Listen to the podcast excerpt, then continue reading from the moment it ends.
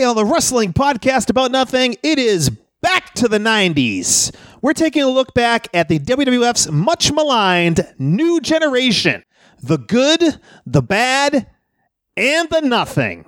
I got my hammer pants on and I'm playing with a Tamagotchi, Mike. You're playing with much more than that. Plus, your promo about nothing is coming up and so much more. But first, tell him, George. I think I can sum up the show for you with one word nothing.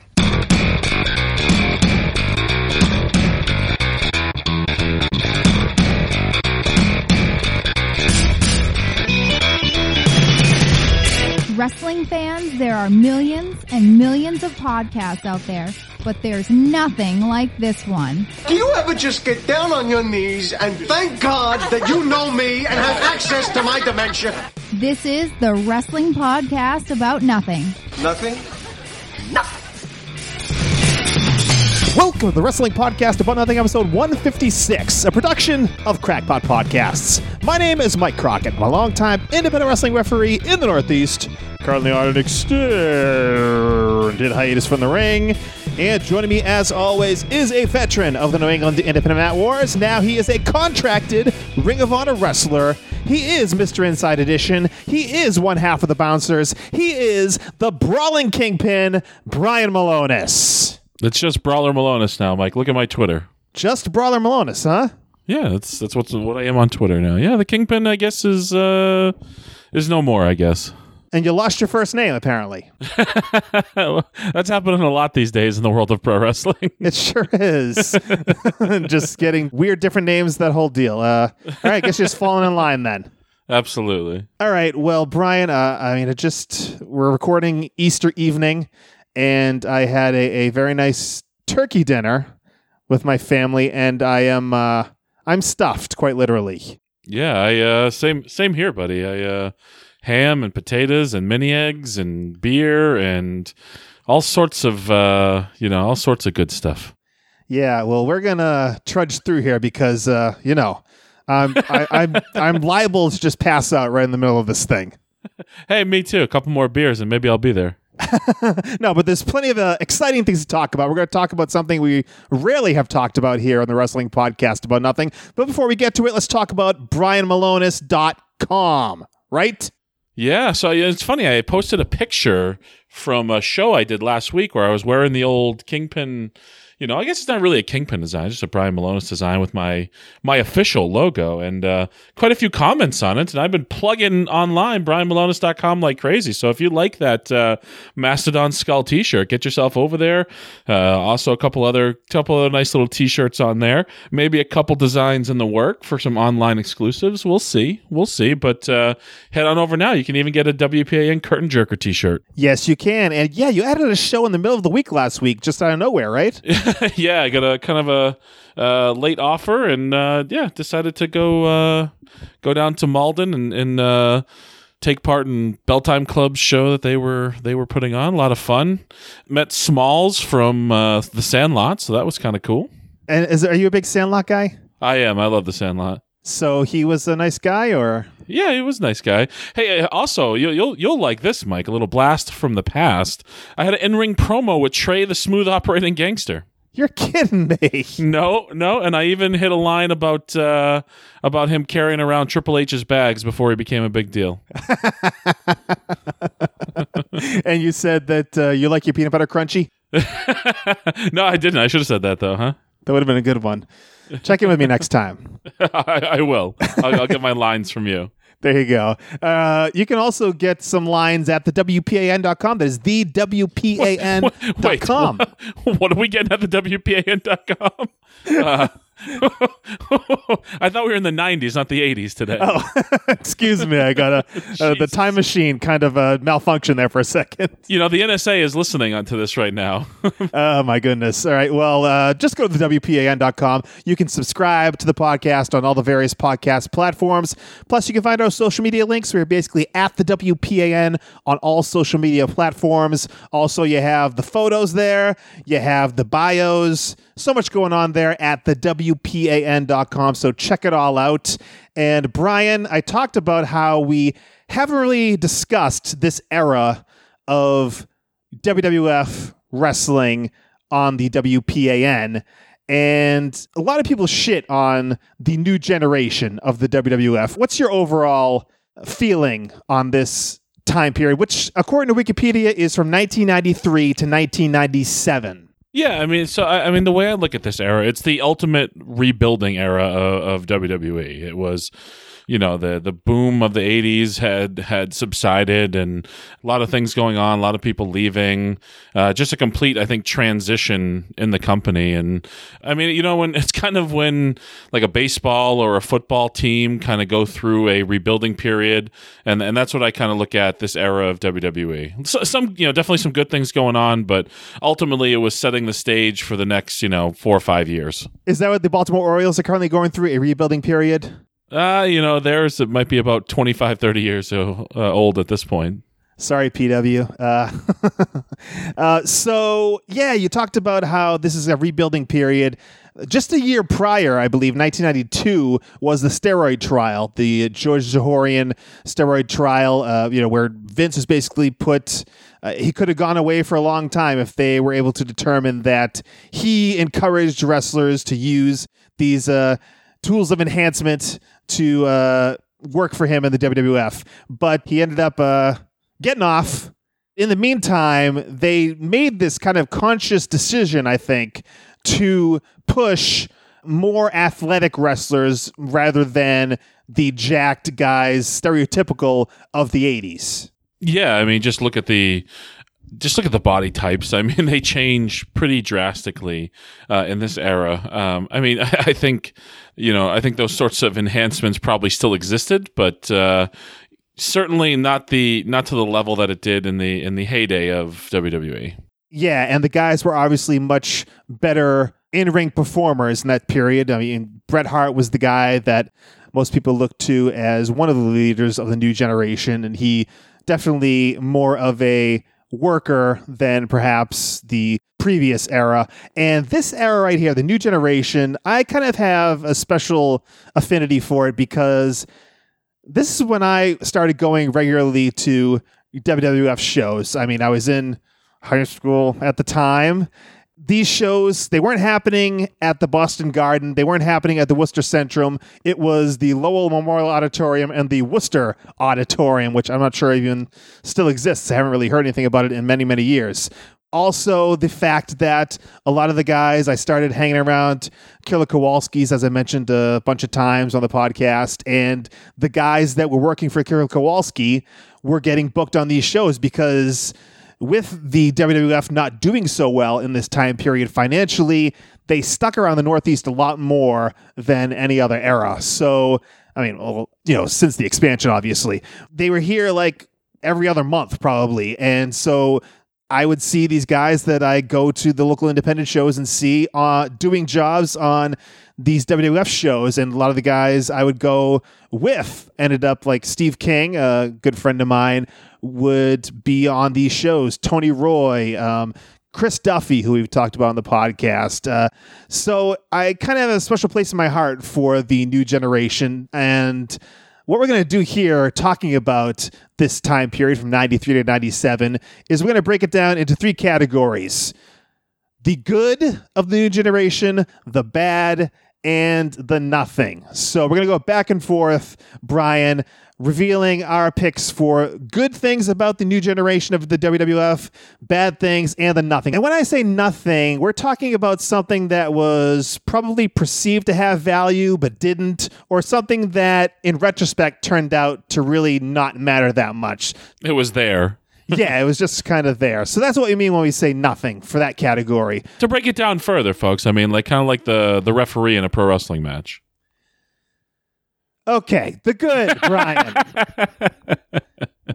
Do you have something that was good about the new generation of the WWF?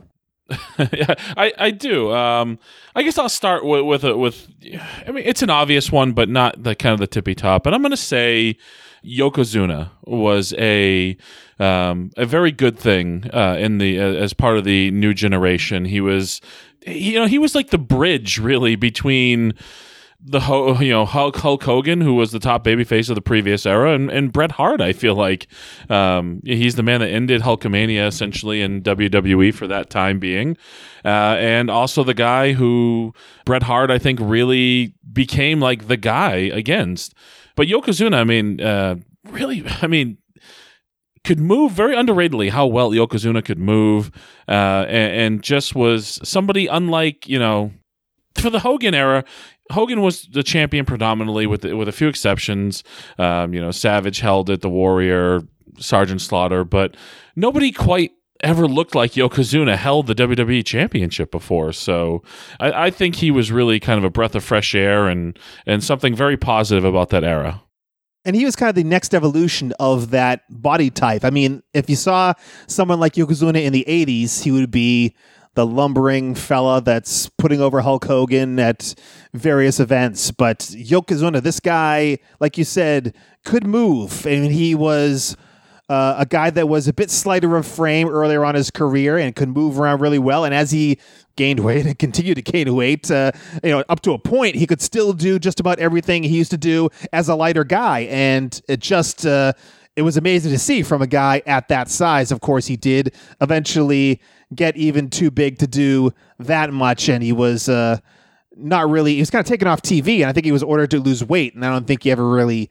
did. But uh, Yokozuna was uh, for a big man just uh, amazing, and a lot of people talk about Vader and Bam Bam Bigelow as big guys, the you know the prototype of the big guy who can do athletic things. And Yokozuna, I think, is kind of forgotten in that category, but it really shouldn't be because he was a big guy who could do amazing things. Yeah, I think some of it is because of how short, uh, really, his time period was, especially especially being on top. But as just as a fan, if you want to go back and uh, and watch some something that's that'll make you cringe, go back and watch Yokozuna delivering the banzai drop to uh, some of the the old enhancement talents on Superstars back in the day good gravy.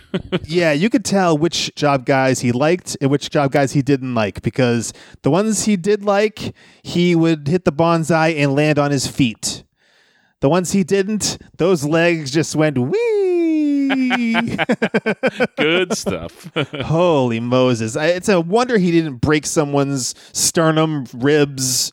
Uh, maybe he did. I don't know. They just didn't talk about it. But yeah, some of those are amazing. I remember one in particular where they showed the replay and you can hear the enhancement guy like no no no no ah! literally you can hear him just about to lose uh, his life about to die yeah it was uh, amazing um, yokozuna definitely uh, threw his weight around in more ways than one uh, okay, so the bad. I will hit you with the first of the bad of the new generation.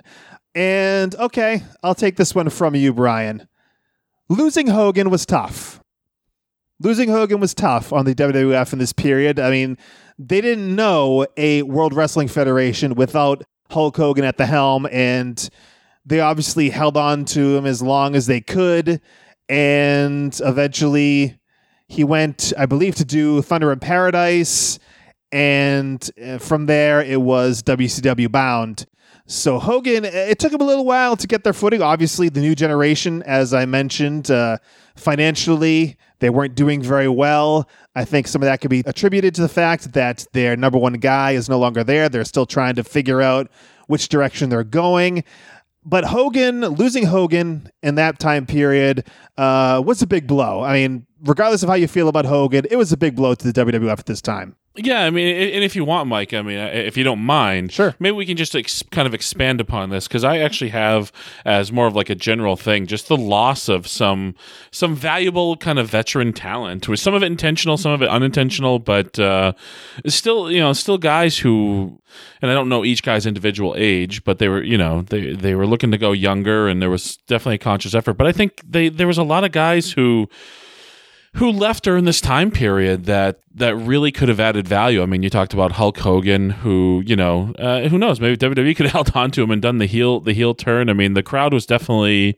starting to sour on Hulkamania a little bit. They had just seen it for so long and wanted something fresh. But uh, I also kind of think back to, um, and it was really, I guess, at the very beginning of it, but Ric Flair leaving uh, to head back down down south, and I think there's somebody who um, who really could have been a valuable member of of that roster for that time period for WWE. Certainly, the, from a, a name recognition value, but just you know, you think about all these younger guys and all these younger talents that you want to, uh, you know, you, that you want to establish and you want to uh, push to the forefront. I mean, you know, why wouldn't you want a guy like a Ric Flair around? And of course, uh, Macho Man is a big one. And yeah, absolutely. Randy Savage was kind of toiling on commentary. I'm not sure the full story on that. You heard that Vince was really wanting to have Macho Man be the Babe Ruth. I mean, they always say this the Babe Ruth of pro wrestling, where he would come in occasionally and wrestle, but his main thing was commentary. And I mean, I guess this was against Randy Savage's wishes because what I heard is he wanted to wrestle and he went to WCW and became once again a full time wrestler. So losing the Macho Man, um, I don't know if it was a big blow because they weren't planning on doing anything with him anyway, and he was on commentary. You know, he was Randy Savage, but cumulatively, all these guys leaving definitely sent a message as a viewer of the WWF that something was off here. Think of the wrestling landscape and how it changes if uh, the WWE at this point in time holds on to Hogan, Flair, and Savage. It's like you don't even know like what even possibly could have happened because those are the guys that went, went to WCW, gave them back the credibility, and started to swing the momentum back towards WCW. But they also freed up the space for eventually a, a lot of this young talent to come up in WWE and establish themselves. So it's it's like unfathomable. Like you know, you, you think of like the butterfly effect or whatever. Like I, you know, if Hogan, Flair, and Savage stick around WWE, like what does the wrestling landscape look like in the '90s? No, yeah, definitely very interesting. Um, and they did eventually find their guy. Um, you know, with DX uh, coming to prominence and Steve Austin, of course, being the guy that took them to the stratosphere once again as the uh, leader I guess, one of the leaders of the Attitude Era. But the new generation, Brian, let's talk about the nothing. What's your first nothing? Something that really didn't matter either way when it comes to the new generation of the WWF. Right. Well, I'm gonna th- I'm gonna throw a, a, biggie out there right from the right from the start because this was clearly meant to be something that was gonna set uh, WWE on fire, and it just really fell flat. And it wasn't even all that bad. It just kind of kind of was there and, and fell way short of uh, expectation. And eventually, this person migrated back to WCW, and uh, I'm talking about Lex Luger um, and and the Lex Express and, and all that. I mean, it, uh, to me, it's the ultimate nothing of of this era. Uh, I mean, it's it fell completely flat. Here's this it was supposed to probably supplant Bret Hart as the top guy. I, I, I would imagine what what it looked like, and was never able to get over in the way that, that Bret Hart or, or Hulk Hogan was before him. Didn't put on really any any good matches or any memorable matches, so to speak. Uh, they never put the title on him. He ended up in a kind of an ill-fated tag team with the British Bulldog, and then just kind of went back to WCW. And uh, I mean, I don't think WWE was all that changed either way from it. I was always perplexed with this because they pushed Lex Luger like they haven't pushed anyone since Hogan. Just the the Lex Express, the whole deal, uh, number one guy waving the American flag, and the fact that they didn't pull the trigger, it was weird to me. I mean, I he was getting crowd reactions. I mean, they weren't Hogan crowd reactions, but he was getting good crowd reactions, and I would have thought that they would have gone all the way and given him the title just to see what happened if they could, you know, keep this thing going. I mean, it's not what not going at hundred percent, but it was going. It was the thing they put all of their eggs in that basket. They you know, they put all their money on Lex Luger, and then they folded it like the very last minute. It was always very strange to me, but I guess yeah, in the end, it really was nothing. Were you amazed by the fact that they didn't go all the way? Yeah, I mean it was it was bizarre when he won by countout and the way they celebrated when he won by countout. Drop so the weird. balloons. Even even as like a kid, like watching that, I was just like, you know, I was probably you know 12, 13 years old somewhere in there. I was just like, well, he won by countout. He didn't win the title. Like, why are they making such a big deal about this? Like, it was so silly to me, even at uh, that point. And I know, it wasn't there a fil- was it filmed in Lowell or filmed in Worcester? A celebration with Lex Luger with the WWE title, right? Wasn't there? I don't think it was local, no, but I do. I do remember. I actually just saw that the other day online. Actually, Yeah, there was something to that to that effect, and you know, you wonder if you know, and you listen to um, you know something to wrestle. I don't know if you. I mean, I think it was like the second episode or something of something to wrestle with Bruce Prichard, but you wonder if if Lex's backstage attitude and, and unwillingness to fully buy in to some of the uh, some of the stuff with the Lex Express and actually be on the bus and tour the country, and you wonder if the, that perhaps is what led to some of the cold feet. Uh, yeah, probably. I mean, I I don't know. I think it's more, it was more of a decision by the brass than it was a decision by the fans. I think in the end. Yeah, Uh, but even still, though, I think Bret Hart was always much more loved than than Lex Luger during this era. And I'm and I'm and that's just coming from a guy who's I am not a Bret Hart guy. I've never been a Bret Hart guy. I was never a big Bret Hart fan. But I think Bret Hart, you know, even even when they were both there and both being pushed as kind of one and one A, I thought Bret Hart really, you know, trumped him and you know adulation from the fans. And he was a homegrown guy, and of course, Vince always prefers someone that he built from the beginning. So. I like Narcissus better, anyways. look at the striations. Look, look at the pecs.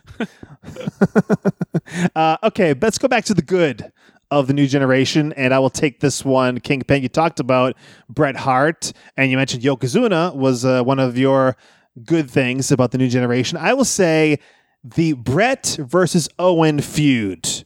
One of the best things about the new generation of the WWF, and it was done over such a long period of time it didn't feel drawn out, but it went over a long period of time, very subtly happened from, you know, event to event. You see these little things, these little cracks forming, and eventually, I think it was the Survivor Series in Boston, right, where uh, Owen or Bret Bret knocks Owen off the apron into the barricade, and Owen is pissed. And then finally, at the Royal Rumble in Providence, Rhode Island, Owen kicks Bret's leg out of his leg, and that really kicks off the feud between Bret and Owen. And they had great matches, of course, opening WrestleMania 10 for one, and then the cage match after that. I'm not sure when that was, but another great match.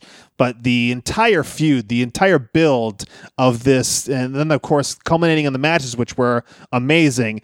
Bret Hart versus Owen Hart was a really good thing about the new generation. Yeah, absolutely. You know, it's funny. Uh, you talked about the the actual turn with the with the tag match, and um, you know, one of one of uh, PCO's first nights in Ring of Honor, I was um, sitting next to him. We're changing, and uh, I'd met him a few times before, so I, I was already pretty comfortable with him. I just asked him about about about that night, and um, he didn't have a ton to say about it. It was more along the lines of, "You ever see the old SNL Chris Farley skit of like." Hey, uh, PCO, Yeah. do you do you remember? Uh, do you remember when Owen turned on Bret and, and, and you were half of the tag champs? That was cool. That was awesome. That's that was awesome. yeah. Um, but yeah, it, it was it was excellent. I mean, the matches. I mean, very memorable. Uh, when you think about um, WrestleMania 10, and then you think about the Backlund kind of uh, and Bob Backlund being intertwined, and Owen crying, begging his parents to throw in the towel, and uh, the cage match. I believe was a SummerSlam '94 um, where random for some inexplicable reason Davy Boy Smith is just sitting in the crowd. Um, made no sense either, but uh, just yeah, it was it was tremendous, so well done. The- I mean, the only guess bummer out of that is is Owen Hart never got a run with the title. Yeah, and uh, Mr. Backlund too. Let me just put that in there. He was a good thing about the WWF. You know, I've been watching these these ninety three superstars they have up on the WWE network, and I don't, I you know, I still to this day can't figure out from watching those if he was supposed to eventually be a heel or if this was because the the vignettes with him definitely seem tongue in cheek when I watch them back now, but I don't know if they feel that way because I know what happened already. Oh yeah, when he just comes back and he's yeah the All American boy again when he first Yes. returns. Yes. Uh, yeah, maybe I should go back and watch that. It really feels like they're laying it on thick. Yeah, it does. It does, and I didn't think anything of it at the time, obviously. But uh, yeah, I mean, now, although again, I'm also watching him in 2019, where everybody's a bit more jaded, and um, but it just yeah, it felt really, really corny and re- really like over the top. You know, pushing him as a like a goody goody. And Mr. Backlund, just uh, fantastic. His promos and all that stuff. I, I loved it. But uh, let's move on to the bad of the new generation, Brian. Your first bad thing about 93 to 97 WWF. Ooh, so uh, you know, um, you talked about stars who kind of we've talked about stars coming and going and things like that, and and certainly you know one that kind of had a lot of back and forth, and ultimately it probably was a good thing that he left. That's the Ultimate Warrior. Him during this time period, what did he have? Like kind of two or three separate comebacks, and all of them seemed ill fated and didn't quite uh, work out as you know quite as planned and even even the the WrestleMania match with Triple H which I believe was his second kind of comeback during this era correct I think so. Yeah, he made the comeback uh, a couple years and saved Hogan at the end of a WrestleMania. Yeah, then he came. Then there was that. You know, that was it like ninety four ish. He was feuding with Jerry Lawler. Yes. Um, just you know, wearing singlets and wearing the, the damn hat in the ring because he was getting hit with the picture, and um, it was always start and stop with him, and they never could quite recapture the magic that was the Ultimate Warrior of the late eighties and early nineties. But just uh, really a disappointing thing, and a guy that that, truth be told they really could have used um, in this era to be, you know, the top guy, even uh, the top draw to move that merchandise to be that face of the company. And I, th- I think ultimately, um, ultimately, you know, haha. Yeah, when you do when you do see that though, and his inability to kind of stick around and get over to that level without Hulk Hogan there, and Bret Hart kind of surpassing him and and taking over that mantle, I think it, I think it really shows how limited the Ultimate Warrior truly was.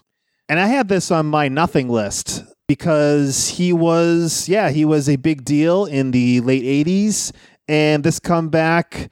Uh, I'm specifically talking about the comeback where he wrestled Triple H and then had the feud with Jerry Lawler and Goldust. But uh, that was just turned out to be nothing. It didn't help anything. I mean, it didn't really hurt much of anything. I mean, if they were looking to put him at the top, I don't know why they had him feuding with uh, Goldust, the Intercontinental Champion, and Jerry Lawler. I don't know what direction they were going with him. It didn't look like they were going to the top with him.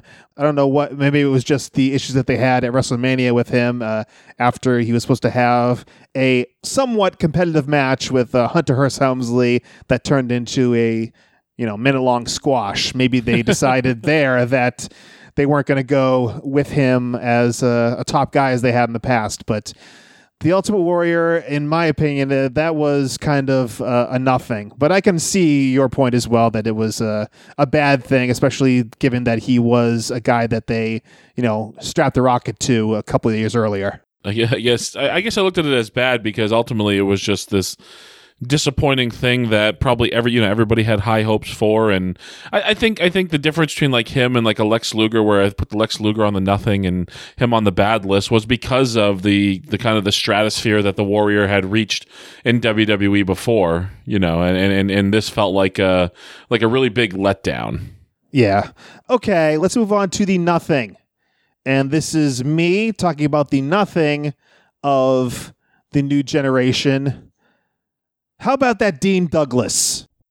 a guy that came in. I I kind of enjoyed the vignettes, to be honest with you. The the A plus and you know giving diff- guys different grades for the stuff they do in the ring. I thought it was fun, but boy, did that turn out to be nothing. He was a top guy in ECW. Uh, you know, everyone raved about his promos. You know, I'm not as high on him as other people seem to be, especially Tarzan Taylor, but Dean Douglas, uh, I mean, he was a teacher, but it never really clicked. Uh, it never really connected. And of course, if you had talked to him, it was all because of the Kliq. That's why he didn't get over. Um, I'm not sure if that's the case, but either way, I will say that Dean Douglas was nothing in the new generation. You're saying he can uh, kiss your ass. Is that what you're saying?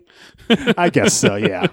yeah. I mean, I, I don't. I, I mean, I, I, can't tell you what was going on in the locker room at that time, but based on that shit gimmick, I pretty sure it wasn't the Kliq's fault that he didn't get over.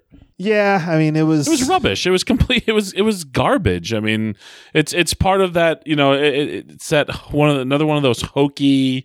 Like this guy can't just be a freaking professional wrestler. He has to have another side job. you know, besides being a a pro wrestler. Which you know that that era, this era, especially the um, the early part of the new generation was was very famous for. Everybody had to have a secondary career. They couldn't just be a pro wrestler.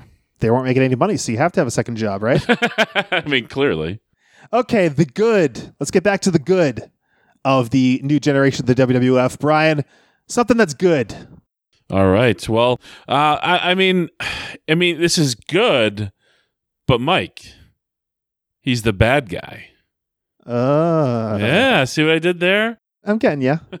Razor Ramon, I think, was a really good thing about the new generation. Um, I love this character from the word go. Um, the the vignettes, which I've recently seen uh, in order. First of all, his his accent. I didn't realize how terrible his accent was. Really, really bad, especially in the early vignettes. really terrible. Uh, but the the character, the I mean the look, the way he worked, his size. Uh, I mean Razor Ramon had it all. Uh, I, I just absolutely tremendous. I, and, and and as a kid, even when he was when he was a bad guy, I enjoyed Razor Ramon thoroughly. Uh, you, know, you, you know, it's funny, and, and I and I do it, and I they, I don't think they ever catch it on camera in Ring of Honor, but I, every time like I I have leftover beer and I hand it to uh, a ring attendant, I'll I'll always hit the line of something bad happens to this, something bad's gonna happen to you. a nice tribute there, Kingpin. Yeah, absolutely. Uh, I loved Razor Ramon. I didn't love Razor Ramon enough to get one of those shitbag all over shirts though. so that says oozing machismo on it. yes. You never want a shirt that says oozing on it, okay? That's just a general rule. Probably probably a good idea. Uh, the funny thing is that Razor Ramon was just basically the diamond stud from WCW with a bad accent and better gear. I mean, there's really no difference if you go back and look at the WCW stuff with the diamond stud.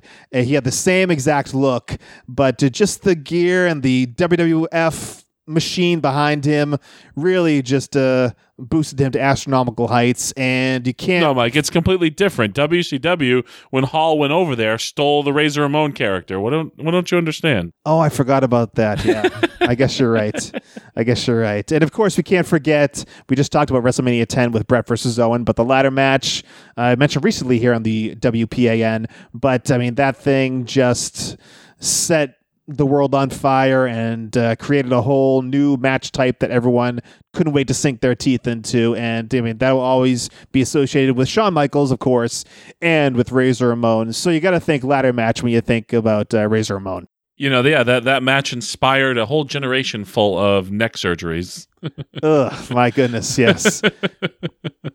All right, the bad Kingpin, the bad of Your the- specialty. Negativity. All right, another guy that uh, dressed in gold, that had gold accoutrements. Let's talk about this man as a main event player in the WWF at this time. King Mabel. Goodness. Brother. yeah. Okay, give make him a king, whatever. But putting him in the main events, having him uh, feud with Diesel, who was you know limited as it was, but to put Diesel in the ring with King Mabel is just a recipe for a shit sandwich. And You're not ta- you didn't mean shit sandwich, right? You meant a toilet sandwich? I think they're one of the same, uh, according to an old friend of ours. But uh, yeah, King Mabel as a top guy. I mean, obviously, big guy, very intimidating looking. I can understand it, but he just couldn't hold up his end of the bargain as a main event player. And it wasn't a, a long period of time. I think they learned their lesson after maybe a couple years. but uh, King Mabel as a top guy just wasn't cutting the mustard. yeah, I, I mean just yeah, ill ill fated, ill conceived. Um The opposite of the Yokozuna we talked about earlier. He was Yes. a throwback to the old lumbering big guys. I mean, he did some okay stuff. a lot of times he destroyed people doing that stuff. But yeah, he was not the type of big guy that uh, is someone to enjoy. yeah, I mean, I think I think he is kind of a throwback in that he's more of a guy who probably had to be protected and um, more of a novelty act than somebody who you're going to put out there in your in your main events and try to have them go 15 20 minutes and yeah i mean uh, I, I, mean really it's it's probably not his fault uh, it was probably put in a spot that uh, that he probably shouldn't have been in uh, because of his look and size. I mean, his size is impressive. I mean, the, uh, I don't know if you ever around him in person. No but uh, working some shows with him later. I mean, sadly, it was late in his life that I, that I worked some shows with him. Just a monstrosity of a man, and he was smaller at that point than he was during his career, but just like an absolutely massive human being, and one who who knows? I mean, they look back at it in hindsight, being twenty twenty, maybe a guy they just probably could have kept as a as a novelty and and protected, and who knows, probably could have made a lot of money, but uh, ultimately trying to push him to main event status just just didn't work. Yeah. Oh, oh, oh. Brian. Yeah. You heard that noise? Yeah. What, what was that? Breaking fake news, my friend. Oh boy. Breaking fake news. We're back. Sergeant Slaughter is at it again, Brian. oh no. Sergeant Slaughter is at it again, according to an article I read uh, just this past week. Let me give you the details here. Um, Sergeant Slaughter helped get The Undertaker to the WWF. Quote He was wrestling down in WCW, kind of floundering around. He had real short red hair. Mark Callous, mean Mark Callous. I saw a video of him, took it to Vince McMahon, and he said, Sarge, if you think he's good enough to be here, bring him in for a tryout. So they brought him to Rochester, New York. He wrestled the first match, and as I was watching the, the match, all of a sudden my headset went off my ear, and I heard Vince McMahon's voice, and he said, Where'd you find this guy? And I said, In a box of tapes. So, Brian, yes, Sergeant Slaughter plucked the six foot ten inch guy with red hair who was already on national television from obscurity and into the WWF. The Undertaker owes everything that he has become to Sergeant Slaughter.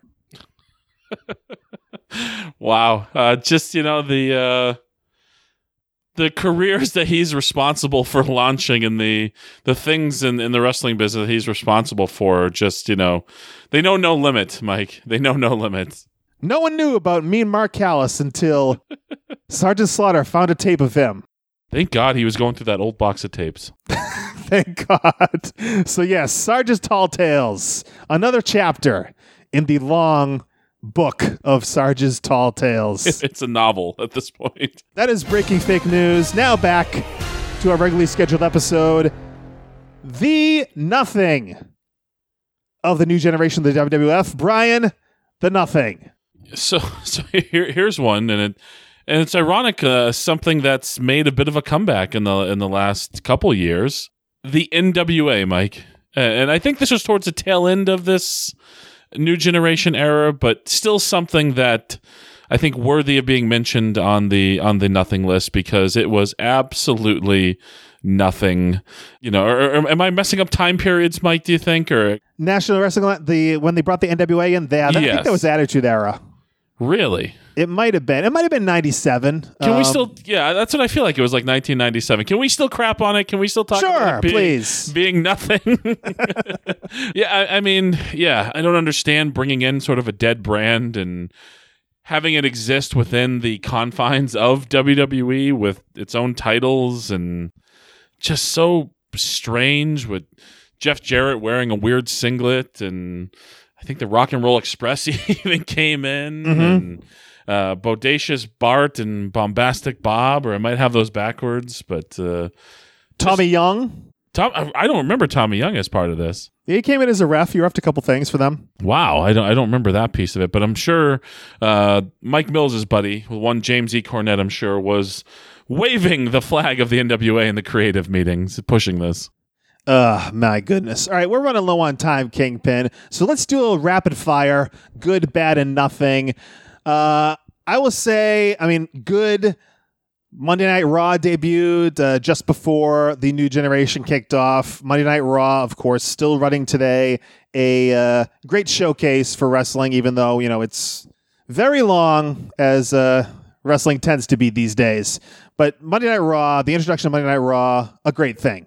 Yeah, I'm like, so I'll, I'll go to a be- something bad, and, and and it's funny. It's related to Raw, and that's the advent of the taped Raws that that felt very canned and um, taped, you know, to say the very least. but they didn't feel they didn't feel spe- Raw felt special initially uh, when it when it went live, and then kind of Nitro when Nitro came in, it felt special because it was live, and you could tell, and it, those taped Raws had a feel to them. They certainly did. Yeah, okay, I agree with that. Uh, the nothing. How about billionaire Ted skits? yeah, I have that on my list, buddy. I mean, people like to put a lot of credence on that. Like, people, I've read something saying that, like, they caused people to change the channel to WCW to see what was going on over there. I, I maybe I, it doesn't really seem like that would be the case, but the billionaire Ted skits, I got a couple chuckles out of it. I mean, the first one anyway, as they went on and on and on, it got a little tedious and monotonous, but it was a fun little thing. I don't think it really affected anything either way. I mean,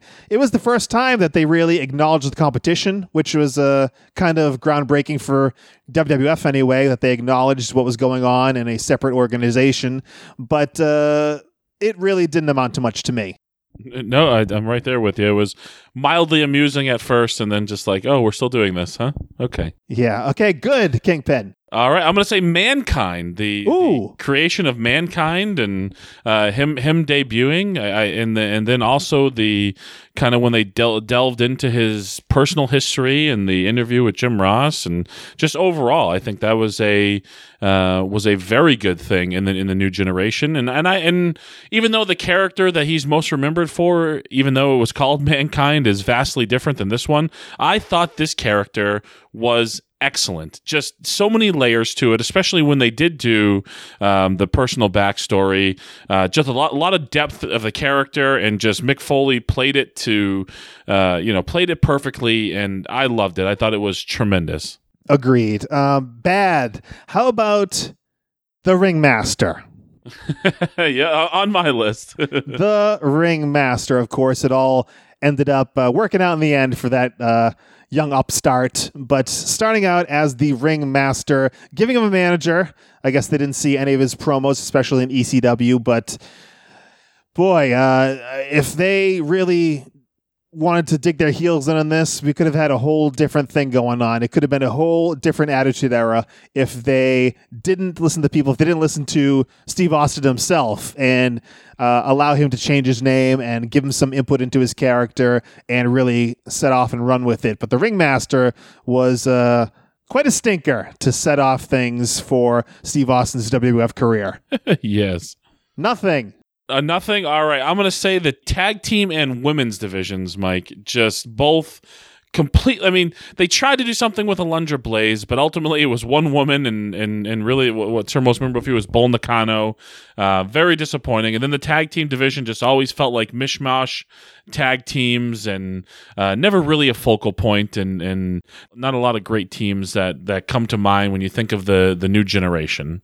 Well, I'm sure there's plenty that we're missing here. I know I want to mention Salvatore Sincere was one of my favorite things about the, the WWF at this time because his name was Sincere, but he was completely insincere, Brian. You understand what they did with this thing? Oh, I understand. Are we wrapping this up, Mike? Yes. Okay, I can't let you wrap. We can't wrap it up without. I mean, we've made sort of mention to them. Um, I, let, us end it on a high note. What do you say? Sure. We got to mention Bret Hart and Shawn Michaels. Uh, I mean, they are the ultimate, probably good of this era, and especially when you think about the WrestleMania 12 Iron Man match and and all that meant. But I think I think these two guys are the crowning achievements, the flag bearers. The I, I think almost unquestioned best two things, one and one A, to come out of this era. Yes.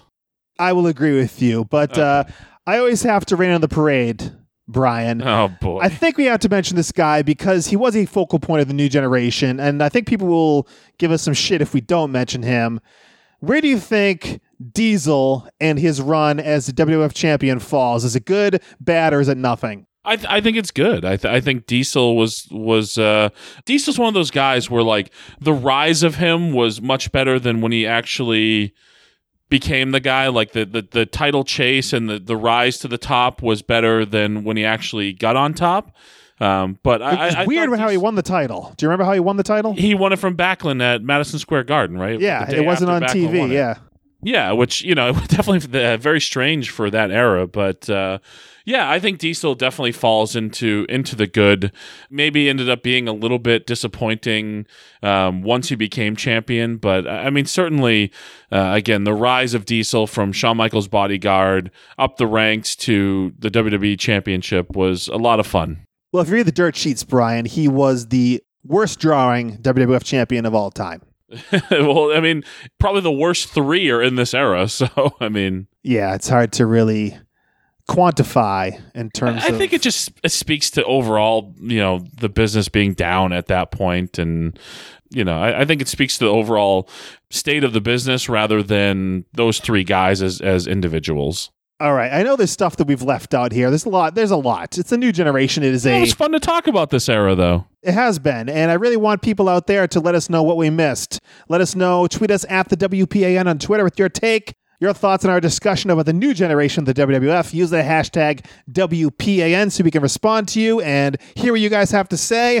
Also, why don't you leave a voicemail and talk to us about it? 401 584 9726. That's 401 584 WPAN. We really appreciate you when you call in and leave us a voicemail. We play them right here. You can hear your voice on the show. 401 584 9726. I want to talk about a couple more things, Brian, but before we do, Let's talk about Booking the Territory, the unprofessional wrestling podcast with Mike Mills, Harbody Harper, and Doc Turner. They do two podcasts a week. Sundays, the Smoky Mountain Show. Thursdays is their flagship show where they're talking about the old NWA Saturday Night 605 show. MikeMills.podbean.com. Doing big things over there with Booking the Territory. So much extra content, too, if you want to become a Patreon. tinyurl.com slash BTT Patreon, I think, is the thing. So go check that out. Booking the Territory with Mike Mills and his crew. Our Vantage Point, the Retro Wrestling Podcast. They're talking about the retro wrestling. They've talked about the new generation a bunch, and they talked about uh, all eras of the World Wrestling Federation, mostly because they are from the northern side of things. Little Joe Murata and Big Michael Quinn host that show. So check out our Vantage Point, ovppodcast.com. Lots of great talk on the Our Vantage Point show. Make sure you check that out. How about Greetings from Allentown with PW, Peter Winson, my former next door neighbor. So check out him. He's a single man talking about a single episode of wrestling television and bringing in all of his own opinions and thoughts. So check out Greetings from Allentown. It is, really is a tremendous show. Uh, one of the best one man shows you're ever going to find. Check out Greetings from Allentown on his own feed or the Pro Wrestling Only feed on Place to Be Nation and the Rundown Wrestling Podcast with Jason Stewart and all our pals over there on the Rundown Wrestling Network. So many shows there. Go to rundownwrestling.com to find them all and enjoy. Kingpin, you've been all over the place. You worked that show last Wednesday, and uh, you also worked for Ring of Honor in Pittsburgh and Columbus, was it? Yes, indeed. Pittsburgh, Pennsylvania, Columbus, Ohio. How'd those shows go? A lot of fun. I mean, I had a great time. Uh, meeting fans, getting beers bought for for me. That's that's Oh, kind of become like the thing now. Fans buying us beers. So that's uh that's always a good time and just starting to see, you know, I think I think the really cool thing is going to different towns now and just seeing the familiarity that the folks have to us and the and the liking that they've started to take. You know, they've really started to take to us and um, really cool to see that the stuff we're doing on TV is resonating. Something that I guess didn't resonate, Brian, is um well, I, I really I mean the the new name of War Raiders, our pal Todd and uh, Ray Rowe. Of course, they were War Machine. They came into the WWF. They were the War Raiders. Now they are the Viking Experience, and I'm just kind of upset not about the name because a name can grow on you. I talked about the big boss man. That is an actual name that someone sat in a boardroom and said, let's call this guy the big boss man. Eventually, it just stuck and it became a normal thing in your head. But just think about that name, and that name is just weird. But Yeah. I'm just upset the fact that their name kind of overshadowed the fact that, you know, two guys who've worked very hard and are just tremendous athletes, tremendous people, especially our buddy Todd. I don't know Ray that well, but uh, our buddy Todd made his Monday Night Raw debut, and I want that to be the story. I don't want the story to be their stupid name. Yeah, you know what's funny is uh, I kind of got the heads up to this uh, on Monday morning at about 4 a.m. Um, Really? Yes, sitting in the Columbus airport while our good friend uh, Ivar, as he is now, as he is now called, but uh, the former handsome Johnny, one-time Warbeard Hanson, and now Ivar. Um, he was sitting, I believe, stranded in Sh- I think Charlotte, North Carolina, having the like someday if he writes a book, the travel to his his Monday Night Raw debut will be uh, a chapter in itself and, and all the delays and didn't know if he was getting into town at one point and Oh man. all that good stuff. But uh, yeah, so I was so it was 4 a.m. and we were just chit chatting and then kind of putting two and two together. And then he finally says like, "Yeah, so I'm making we're making our Raw debut tonight." You know, it's like, holy shit, like you know, just crazy. But yeah, I mean, people were going nuts over this. I think it's because uh, they already you know they've already been established as war raiders within a WWE product. You know, and, and I will say it is a little weird when they are recognized as one thing on a WWE product, and then they just come out and they're like this new thing, and there's no acknowledgement of any reason why it's different, even though it was this it was not different like a week ago. Yeah, and the fact uh, that they're champions, but they didn't come out with belts, and people in the past, when they're NXT champions, they come out with their NXT titles. Yeah, but I mean, hey, you know what? It, it, it just getting there and uh, getting there, getting the opportunity, and then and then ultimately, if they do the things that we all hope they're going to do, uh, and that they're and that they're capable of, then it's it's not going to freaking matter. It's it's really, you know, it's really not going to matter. They're just just being there and pinning the tag champs on your first night uh, on TV. Um, crazy, crazy, crazy stuff. I, I I put out like kind of a social media post and kind of saying like I, I feel like I could cry right now just knowing what Todd's been through and unfreaking believable he is now a member of the the raw roster. Like think about that. Like that is as um, as unbelievable it was for him to be in NXT and doing the things as he's doing he is now a main roster member. Um a year or so ago a little over a year ago he was working independent shows and and now he's part of the raw roster. So uh, congratulations and and and I know Ray a little bit better than you do Ray Ray has has been again put in a lot of hard work and a lot of years and Almost died. Yeah yeah exactly and um, just you know another another hardworking great guy and for the short period of time I, I was in Ring of Honor with uh, with Todd and Ray. As much as obviously me and Todd talked uh, Ray was always there to pull me aside and um, you know help me out and and try to give me tips and um, so happy happy for both of them but obviously much like you just over the moon for for Todd Yeah, and uh, just bottom line. I, name- Ivar excuse me oh, excuse, yes, excuse you. Bottom line, a name is a name. Get over it, right? Yeah, yeah. I mean, it. I mean, it is what it is. I mean, it's it's just. It, yeah, it, it's it's new. I think that's the. I mean, Yes. everybody shit all over War Raiders too initially, if you remember. Mhm. Um, not not to the extent, but that's just because Viking, you know, Viking Experience debuting on Raw has a lot more visibility than a team coming into NXT. But yeah, I- I, I mean, a few months from now, when they're when they're freaking Raw Tag Team Champions and they're over, nobody's gonna really give a shit. No. So, all right, Brian, it is time for this week's promo about nothing. But before we get into that, you are hitting the highways and byways and airways, crisscrossing this great nation of ours, plying your trade as a professional wrestler, and you got dates. I do, Mike, and it's uh, it's crazy. We're we're, in, we're into May, heading towards June here. Uh, the next time I will be in action will actually be uh, the second half of the War of the Worlds tour uh, for Ring of Honor. I'll be heading to Grand Rapids, Michigan, on Saturday night, May the 11th. For uh, a, what will be, I believe, a Honor Club exclusive event uh, as part of the War of the Worlds tour, and then the very next night uh, I'll be heading to Chicago, the great city of Chicago, to participate in Ring of Honor's TV taping as part of the War of the Worlds tour. Uh, as you know, uh, or as the fans know, lots of New Japan talent is on these on these cards. They've they've been announcing it like crazy. I even believe in Chicago, it's uh, Briscoes versus God. If you've been following that uh, that feud online, Yes. that's been pretty interesting. Um, but uh, yeah, get out there, and if you're in, uh, you're in the Michigan or, or Chicago area, come out and see Ring of Honor, ROHWrestling.com for tickets and full info. Sign up for Honor Club. Uh, it's a great deal, and uh, you, you can see there is no there are no house shows anymore for Ring of Honor. Everything is either TV or it's on Honor Club. So get Honor Club if you can't be there live. Uh, the very next week, Mike, I'll be making my debut in the great state of Wisconsin. Ooh. How about that? Yeah.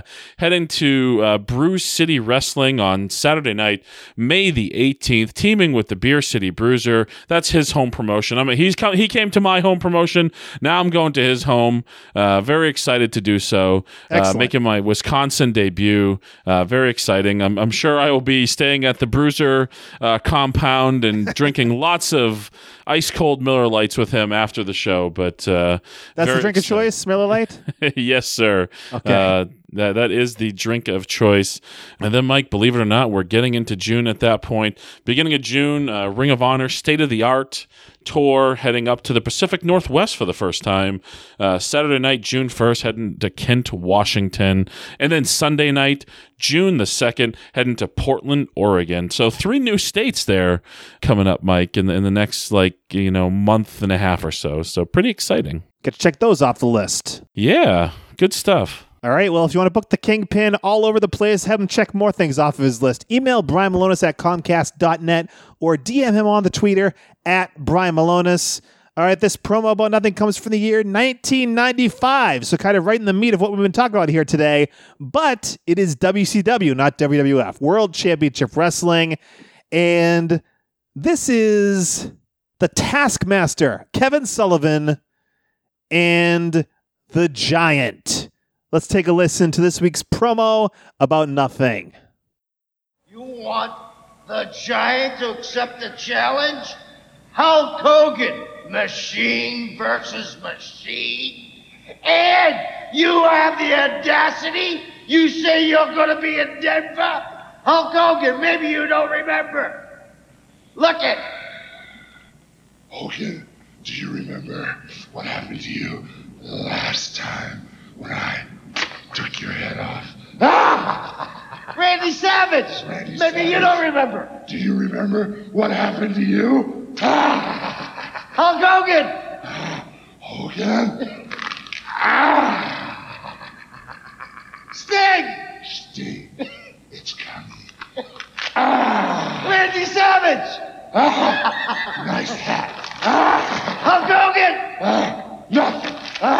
Hogan, I have one more thing to talk to you about. It's that monster truck you're building. Well, when you see the truck from the Dungeon of Doom, those people outside of Detroit and River Rouge, we're gonna take that Bigfoot truck of yours, and when we get through with it, they're gonna make parts out of it, just like this. Oh, oh, you're bringing us a Bigfoot. We're real scared. In fact, we're not even violent people because he wouldn't even hurt a fly. You don't fly, Hogan. You better not show up in Denver. There's some things even the Taskmaster himself can't control. Hogan, you're!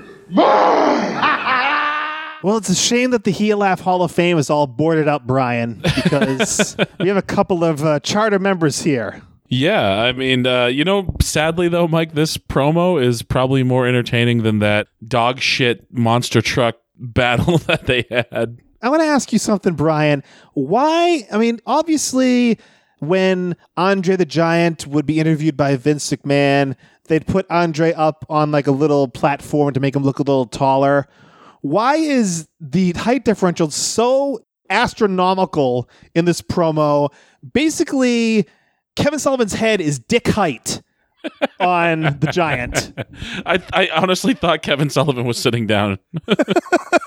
I don't know what the hell is going on there, but he's literally just his head peeking up above, you know, the uh, view of the camera. his head just peeking around his wiener. Yeah, essentially, yeah. Uh, so this promo, a lot of props. Carrot Top is very jealous of this promo about nothing. All props for this thing. Eight by tens, toy trucks. Yeah, breaking toys in promo is always good. It's always great. Do you think? such a heel, such a heel move. yeah, so he picks up this monster truck thing, which is obviously uh, you know a toy. Do you think it was gimmicked, or do you think he really just tore that thing apart with his hands? He had a little difficulty with it, but not much. I, I I don't. Th- I mean, how would you even gimmick that? I don't is know. your mind is your mind so warped from wrestling being a work that you can't even? Oh, they must have gimmicked this this toy truck.